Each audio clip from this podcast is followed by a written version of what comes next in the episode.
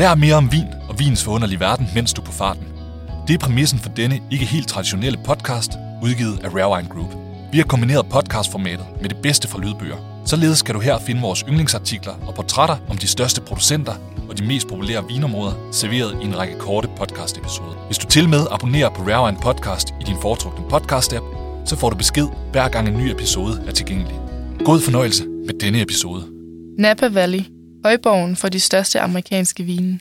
Billedskønne Napa Valley er ikke bare hjemstavn for nogle af verdens bedste vine, men også arnestedet for vinproduktion i mægtige USA. Hvis du ikke allerede er bekendt med de største vine fra Napa Valley, er det på tide at udvide horisonten. Den tid, hvor verdens bedste vine udelukkende blev produceret ud fra et frankofil synspunkt, er for længst forbi. Hvorfor skal du kende til Napa Valley? Det er ingen hemmelighed, at der blev produceret enorme mængder vin i Kalifornien på den amerikanske vestkyst, men få steder er kvaliteten så høj som i den lille dal i den nordlige del af staten. For selvom arealet af vinmarker i Napa Valley kun udgør 4% af det samlede areal af vinmarker i Kalifornien, så tegner Napa Valley sig for hele 25% af det samlede vinsalg i Kalifornien. Med godt 18.000 hektar er der i Napa Valley beplantet under 15% af, hvad der er i Bordeaux, og markant mindre end de 30.000 hektar i Bourgogne. Området tæller 475 vinerier, der samlet set fremstiller omkring 1000 forskellige vine hvert år.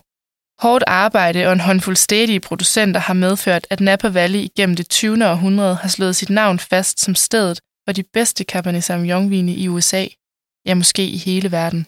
Der er i den grad værdi for skillingerne i Napa Valley. Vinkritikerne står nærmest i kø for at uddele de magiske 100 point til de bedste vine fra den lille dal.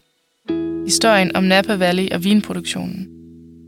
Godt halvanden times kørsel nord for San Francisco finder man byen Napa, som også har lagt navn til Napa County og den smukke dal Napa Valley, der i 1980 blev USA's første officielle AVA. AVA er amerikanernes opdeling af vinområder.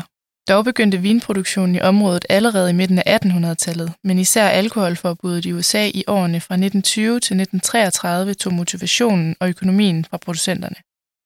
Derfor er det faktisk først i midten af 1960'erne, at der for alvor begynder at ske en udvikling i området igen. Dog var der kun en lille håndfuld producenter, der turde satse på kvalitet frem for kvantitet, men deres vedholdenhed tiltræk opmærksomhed, og flere producenter kom til området. Behringer, Inglenook, Christian Brothers og Charles Crook var blandt de vinerier, der holdt ved i de svære år efter forbudstiden. I 1970'erne slog de første mindre producenter sig ned og etablerede vingårde. Mayacamas var en af de første, som igen banede vejen for ejendommen som Diamond Creek og Heights. Disse små såkaldte garageproducenter har i den grad været med til at tegne området gennem årene og skabt den hype, der stadig gør vinene yderst attraktive i dag. Derefter fulgte klassiske producenter som Robert Mondavi, Freemark Abbey og Chateau Montelena. Alle producenter, der kunne se kvaliteten i den unikke jordbund, det varme klima og eksponeringen i dalen, Jagten på at etablere et vinområde, der kunne konkurrere med de bedste i verden, var sat ind. I 1976 var den berømte Paris-smagning. Smagning, hvor en Chardonnay fra Chateau Montelena slog en stor hvid Bourgogne, og Stagsleeps Cabernet slog de bedste fra Bordeaux. En smagning organiseret af en englænder i Frankrig, men som amerikanerne ikke var sene til at udnytte i markedsføringsmæssig sammenhæng. I dag er Napa Valley en skøn blanding af store og små producenter. Området har i dag slået sig fast som ikke bare det bedste underområde i Kalifornien, men som et af de bedste steder i verden til fremstilling af Cabernet Sauvignon. Vinene herfra er fuldt på højde med de bedste vine fra Bordeaux og Italien, men som oftest er prisen lavere. Underområder i Napa Valley. Napa Valley er i sig selv ikke særlig stort, men alligevel er der hele 13 forskellige AVA-områder i området. Hvert enkelt AVA er beliggende omkring en mindre by og har hver deres karakteristika. En håndfuld af de vigtigste underområder er Calistoga. Calistoga er den nordligst beliggende AVA i Napa Valley. Det er det varmeste område, men også det område med størst forskel mellem dag- og nattetemperaturer. Jordbunden er fyldt med vulkansk jord, større sten op på skråningen og mere grus ned bunden. Calistoga er især kendt for kraftfulde vine med stor dybde. Rutherford. Rutherford er beliggende i selve hjertet af dalen, lige der hvor alt tænker op i en højere enhed. Beliggende nord for Oakville og syd for St. Helena. Varmen er moderat og balanceres af kold morgentåge, og druerne vinder også her ved den store forskel i dag- og nattetemperaturer. Vinen er karakteriseret ved masser af kompleksitet og diversitet. Oak Knoll District Oak Knoll District er beliggende i den sydligste del af Napa Valley og er meget påvirket af de kølige briser fra San Pablo Bay. Den lavere temperatur i området giver mulighed for at arbejde med både Riesling og Sauvignon Blanc i denne ende af dalen. Naturligvis er der også både Malo og Cabernet Sauvignon at finde, som fremstår mere friske end vinene fra den nordlige del af dalen. Carneros. Carneros er en lidt anderledes AVA, da den dækker bunden af Napa Valley samt bunden af Sonoma Valley. Den strækker sig langs den nordlige linje af San Pablo Bay, som også påvirker klimaet her. Det meste af sæsonen er kølig, men på samme tid stabil, både først og sidst på sæsonen. Det giver perfekte betingelser for Pinot Noir, hvorfor de bedste for området skal findes netop her. Med klimaforandringer i mente er Syrah også begyndt at vise fremragende resultater her. Howell Mountain. I de senere år er der kommet mere fokus på bjergeområderne. Howell Mountain ligger på den østlige side af dalen og starter ved godt 400 meters højde. Vinmarkerne ligger alle over morgentogen og har nærmest ingen indflydelse fra havet. Den vulkanske jordbund er med til at bevare friskheden i vinene. Især vinene baseret på Cabernet Sauvignon og Merlot er med stor finesse og længde. Mount Vedere. Vidabjerget er beliggende på vestsiden af dalen på grænsen til Sonoma i Mayacamas bjergkæden. Vinmarkerne ligger i op til 800 meters højde med en fattig jordbund, men med god dræning. Alene højden er med til at skabe kølige temperaturer, og de fleste vine fremstår med flot elegance. Cabernet Sauvignon og Merlot er de dominerende druesorter i Mount Vida. Klima og jordforbund Napa Valley er yderst kompleks i sin jordbundssammensætning. Dalen er, som resten af Kalifornien, på kanten af to tektoniske plader, der støder sammen, hvilket også gør, at jordbunden er relativt ung. Kompleksiteten er kommet af afskrabninger gennem de seneste mange sammenstød og tilbagetrækninger af disse plader. Dette har gjort, at der er store vulkanske aflejringer gennem dalen, kendt som Napa Benches eller nærmest som faner spredt gennem dalen. Her er jordbunden helt optimal til druedyrkning. Kombinationen af mineraler og gammel vulkansk jordbund er nemlig ganske unik. Selve dalen ligger til med mellem to bjergkæder, der gør, at man kan dele området op i to væsentlige zoner. Dalbunden, hvor der generelt er varmt med påvirkning fra morgentogen, der trænger ind fra San Paulo Bay. Hernede ligger de fleste klassiske vinproducenter. De to bjergkæder tilbyder højde og dermed kølighed. Det giver vine med en anden friskhed. Napa Valley har et varmt middelhavsklima, hvilket vil sige meget varme om sommeren og køligere vintre. Det meste af nedbøren falder uden for vækstsæsonen for vinstokkene, så den rette jordbundssammensætning er væsentlig. Jordbunden skal både holde på det vand, der er faldet om vinteren, men også kunne skille sig af med overskydende vand, der falder. Den kølige luft skaber dis, som er med til at køle druerne ned i de tidlige morgentimer. Den forskel, der dermed skabes mellem temperaturen om dagen og natten, er med til at bevare bedre syre i druerne. Til syvende og sidst er det med til at skabe den flotte balance i vinene. De senere år har klimaforandringer fyldt en del i Napa Valley og resten af Kalifornien. Store skovbrænde har bredt sig i store dele af området og i den grad påvirket høsten. Druesorter i Napa Valley. De forskellige jordbundstyper i Napa Valley kombineret med de lidt forskellige eksponeringer gør, at flere druesorter kan dyrkes i Napa Valley, og med høj kvalitet til følge. Cabernet Sauvignon er kongen i dalen. Ikke kun målt på mængde, men absolut også på berømmelse. Godt 50 procent af alle druer plantet i Napa Valley er Cabernet Sauvignon. Druen klarer sig rigtig godt i både dalbunden og på nogle af de højere beliggende vinmarker. I dalen får vinene mere intensitet og kompakt struktur. Bjergsiderne opnås mere syre og dermed vine med en anden friskhed og slankere stil. Chardonnay er nummer to på listen med lige under 15 procent af druerne i dalen. De steder, hvor Chardonnay kan få lidt kølighed, giver den vine med mere rankhed. I de varmere områder dyrkes den også og giver store kraftfulde vine med masser af kompleksitet. Ofte er disse vine fadlagret for at skabe den rette balance og intensitet i vinene. Malo er den næste blå drue på listen med under 8% af druerne i Napa Valley. En drue, der i enkelte tilfælde står alene og viser noget af det bedste enkeltdrue Malo uden for Pomerol. En stor del bruges også til at blandes med Cabernet Sauvignon, ganske som man gør det på de bedste slotte i Bordeaux. Derudover er der Pinot Noir, Sauvignon Blanc og Zinfandel, alle med mindre andele. Især i de kølige dele af den sydlige Napa kan man arbejde med nogle af de druer, der har godt af køligere klima. Nævneværdige producenter i Napa Valley. Screaming Eagle er et meget lille vineri, men til gengæld et af de absolut mest efterspurgte og hypede.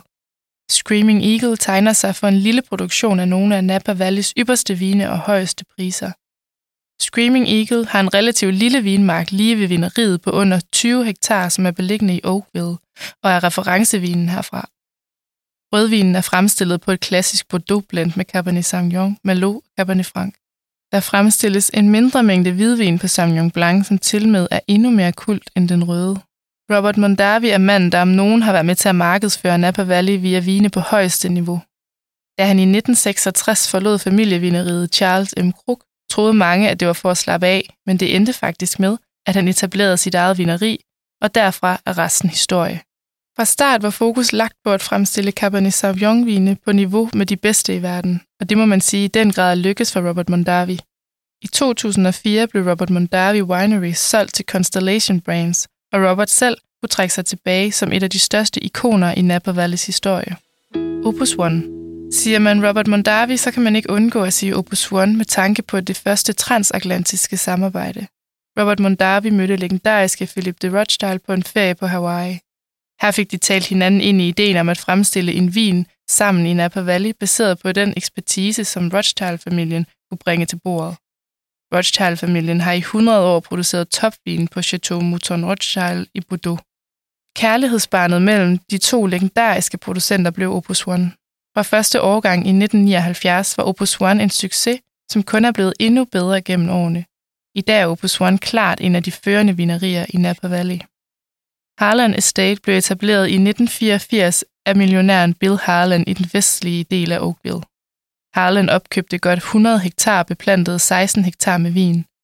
Harlan har gennem årene etableret sig som et yderst solidt brand med stor værdiforøgelse. De fleste større skribenter har været med til at placere vinen fra Harlan i toppen af hierarkiet, hvilket også medfører efterspørgsel fra hele verden. 100 Acre. Et vineri opkaldt efter den fiktive skov i Peter Plys. Det bliver næsten ikke mere amerikansk, men alligevel er 100 Acre Winery grundlagt af en kanadier, Jason Woodbridge. I dag er navnet slået fast med syv tommer søm. 100 Acre er nemlig et vineri, der fremstiller nogle af de reneste Cabernet Sauvignon-vine, baseret på frugt fra enkeltmarker i bjergdistrikterne. Den kompromilløse tilgang fra den karismatiske ejer giver vine med stor intensitet og brede skuldre. Dette er vine, der år efter år tildeles 100 point fra The Wine Advocate og andre væsentlige medier. Inglenook og Francis Ford Coppola. I dag er der masser af celebrities i Napa Valley, men en mand ankom som vinmager, før han rigtig blev kendt. Francis Ford Coppola købte allerede vinmarker i 1970'erne, efter han tjente sin første skilling på den første Godfather-film. Historien om opbygningen af Inglenook fra storhed til fald og tilbage igen er materiale nok til en film. Tænk sig, hvis det var Francis Ford Coppola selv, der var instruktør. Francis Ford Coppola er opvokset med italienske forfædre, så for ham har vinproduktionen til eget forbrug altid været naturligt. Da han fik penge på lommen, kunne han starte sin drøm om at genforene en af historiens store eventyr i Napa Valley, Inglenook. Sidenhen blev bygninger og navn misrygtet af store investorer, og en flaske Inglenook kostede 2 dollars i supermarkedet og var kendt som en såkaldt two-buck chuck frem for en vin fra en anerkendt producent i Napa Valley. Slutningen af 1990'erne fik Francis opkøbt de sidste marker og sidenheden bygningerne. I dag fremstår Inglenook bedre end nogensinde.